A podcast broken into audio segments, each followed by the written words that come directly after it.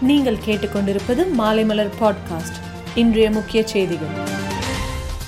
ஆந்திர மாநில முதலமைச்சராக ரோசையா இரண்டாயிரத்தி ஒன்பதாம் ஆண்டு முதல் இரண்டாயிரத்தி பத்து வரை பதவி வகித்துள்ளார். தமிழக கவர்னராக ரோசையா இரண்டாயிரத்தி பதினொன்று முதல் இரண்டாயிரத்தி பதினாறு வரை பணியாற்றியுள்ளார்.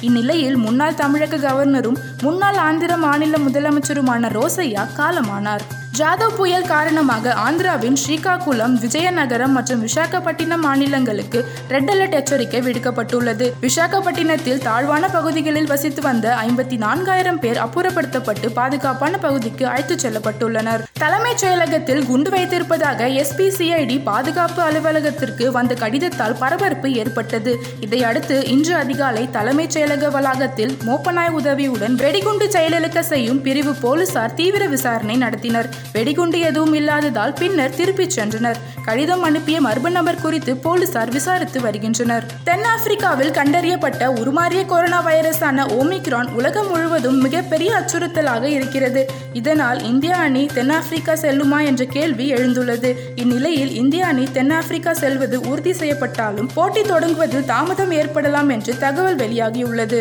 ஓமிக்ரான் வைரஸ் தடுப்பு நடவடிக்கையில் முதலமைச்சர் தனி கவனம் செலுத்த வேண்டும் என்று அதிமுக ஒருங்கிணைப்பாளர் ஓ பன்னீர்செல்வம் வெளியிட்டுள்ள அறிக்கையில் வலியுறுத்தியுள்ளார். ஜெயலலிதாவின் ஐந்தாம் ஆண்டு நினைவு நாளை கடைபிடிக்க சென்னை மெரினா கடற்கரையில் அமைக்கப்பட்டுள்ள ஜெயலலிதாவின் நினைவிடத்தில் அஞ்சலி செலுத்த அதிமுக தலைமை கழகம் சார்பில் ஏற்பாடுகள் செய்யப்பட்டுள்ளன. ஒருங்கிணைப்பாளர் ஓ பன்னீர்செல்வம் இணை ஒருங்கிணைப்பாளர் எடப்பாடி பழனிசாமி ஆகியோர் தலைமையில் நாளை அஞ்சலி செலுத்தும் நிகழ்ச்சி நடைபெறுகிறது.